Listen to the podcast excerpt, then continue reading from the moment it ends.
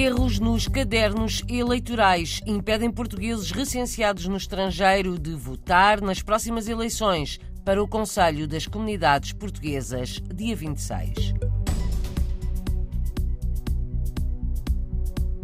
Aumentou a imigração portuguesa para a Bélgica e não só, têm aumentado as saídas de Portugal, acima de tudo com destino ao centro e norte da Europa.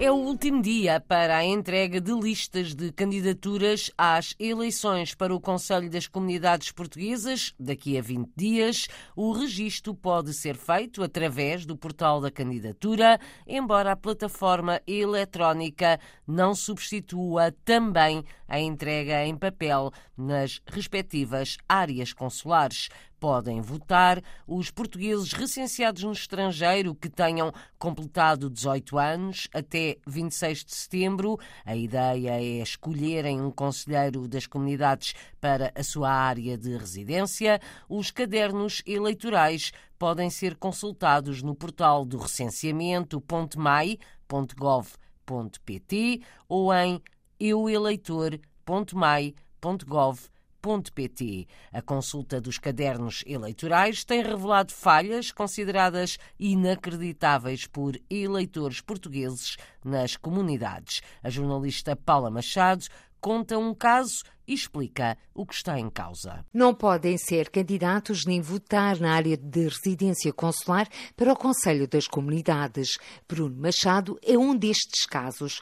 Conselheiro em fim de mandato afasta a candidatura, mas se quiser exercer o direito de voto, tem de viajar mais de mil quilómetros até ao Consulado de São Francisco. Como é que é possível alguém que é conselheiro de New Jersey durante oito anos e no ano em que está para haver eleições põe-me recenseado na Califórnia, que as iniciais é CA, as iniciais aqui da minha zona de residência é NJ.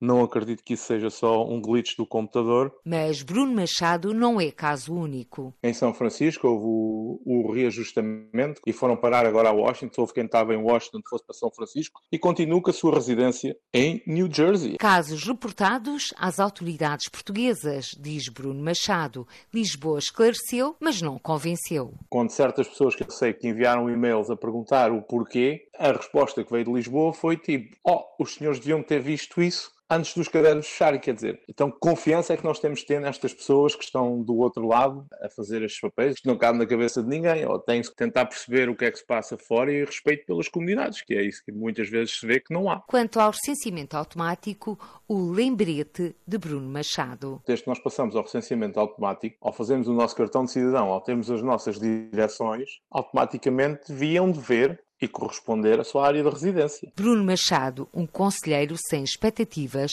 sobre a afluência às urnas no dia 26. No fim de semana do Thanksgiving, dia da ação de graça, tão ou mais importante que o Natal aqui. Não acredito que a afluência às urnas vá ser grande, porque as pessoas não vão deixar de estar com as famílias para irem votar. O ceticismo, a descrença de Bruno Machado sobre as eleições para o Conselho das Comunidades Portuguesas vão realizar-se no dia 26, fim de semana grande associado ao Dia de Ação de Graças, muito celebrado nos Estados Unidos. Bruno Machado é conselheiro das comunidades portuguesas em final de mandato. Como eleitor, não vai poder votar por causa de um erro no caderno eleitoral. Daqui a instantes ouvimos algumas histórias dos primeiros portugueses que se instalaram na Austrália no século XIX. Antes, aumentou a imigração portuguesa para a Bélgica em 2021. A informação foi divulgada há poucos dias pelo Observatório da Imigração. Foram mais de 3.500 os portugueses que escolheram a Bélgica para viver. Aliás, tem estado de novo a aumentar as saídas de Portugal, acima de tudo para o centro e norte da Europa, dados apresentados e explicados na RDP Internacional por Inês Vidigal, investigadora do Observatório da Imigração. Em 2021 temos um aumento substancial que não acontecia desde 2013.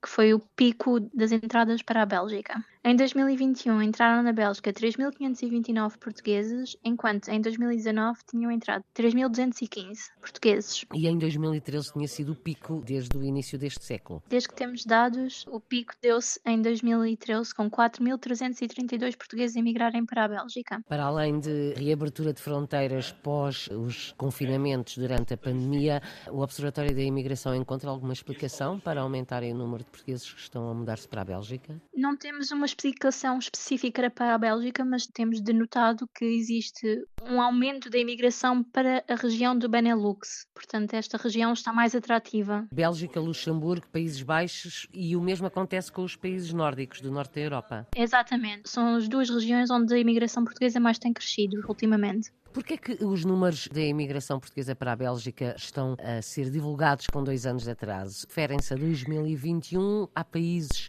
em que já houve dados mais recentes, relativos a 2022. Para quais é que há mais atraso e quais é que são aqueles que têm informação mais atualizada? Existe sempre um maior atraso quando não é o próprio país a divulgar a informação. Quando não é o próprio Instituto de Estatística do país a divulgar a informação, existe sempre um desfazamento maior. Neste caso, para o caso da Bélgica, quem divulga a informação é a OCDE. Há outros países na mesma situação. Exatamente. Temos a França, a Itália, que são divulgados pelo Eurostat, por exemplo, que também divulga com dois anos de desfazamento. Quais é que foram os países que já saíram números relativos ao ano passado? Temos países importantes, dos quais já temos dados de 2022, que são o caso, para além dos países nórdicos, temos dados para o Reino Unido, temos dados para a Suíça, temos dados para a Alemanha, temos dados para os países transatlânticos, sejam eles o Brasil, o Canadá, os Estados Unidos, temos dados para a Holanda. Para quais é que aumentou a imigração portuguesa? É mais fácil dizer para onde é que não aumentou, porque a imigração portuguesa tem estado a aumentar para muitos sítios. Não aumentou para o Reino Unido, decresceu ligeiramente no Luxemburgo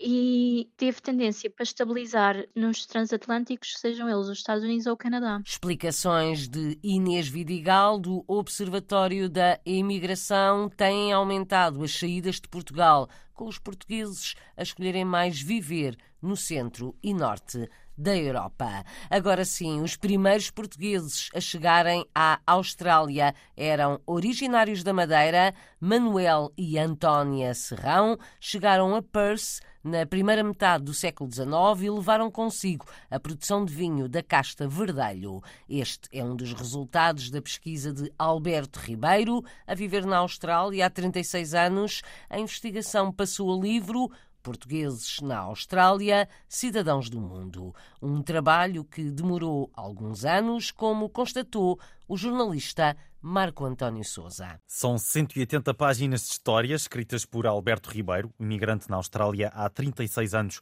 O projeto já estava pensado há muito, até que um dia começa uma pesquisa na Biblioteca Nacional Australiana. Foi através de um, um antigo cônsul honorário daqui da cidade de Perth, que era o Sr. José Augusto Madeira, infelizmente já falecido.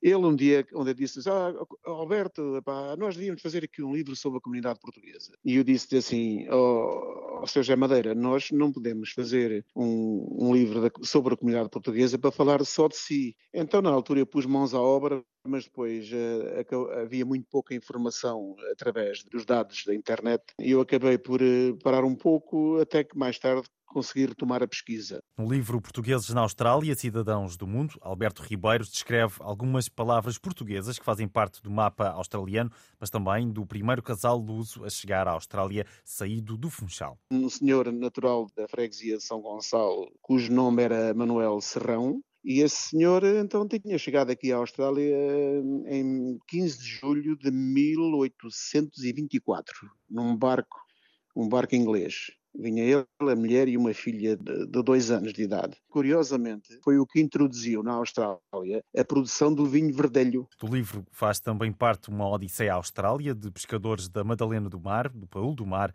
e da Calheta em 1952. Foi um grupo organizado pelo Sr. Francisco Correia, já falecido. Foi aí ao Funchal e, e daí eh, contratou 16 pescadores. Alguns não eram pescadores. Um era barbeiro, o outro era topógrafo e havia outros que já eram pescadores, eh, com mais ou menos menos experiência, então ele contratou-os, foram dali formar um grupo na Cidade do Cabo e foram ali formar uma equipa para trazer para aqui, para, para virem para aqui, para, para Fremantle, para Perth, para a pesca da lagosta. Algumas das histórias compiladas por Alberto Ribeiro no livro Portugueses na Austrália, Cidadãos do Mundo, uma nova versão em inglês deve surgir até fevereiro. Portugueses na Austrália, livro que resulta de pesquisas feitas por um imigrante em Perth.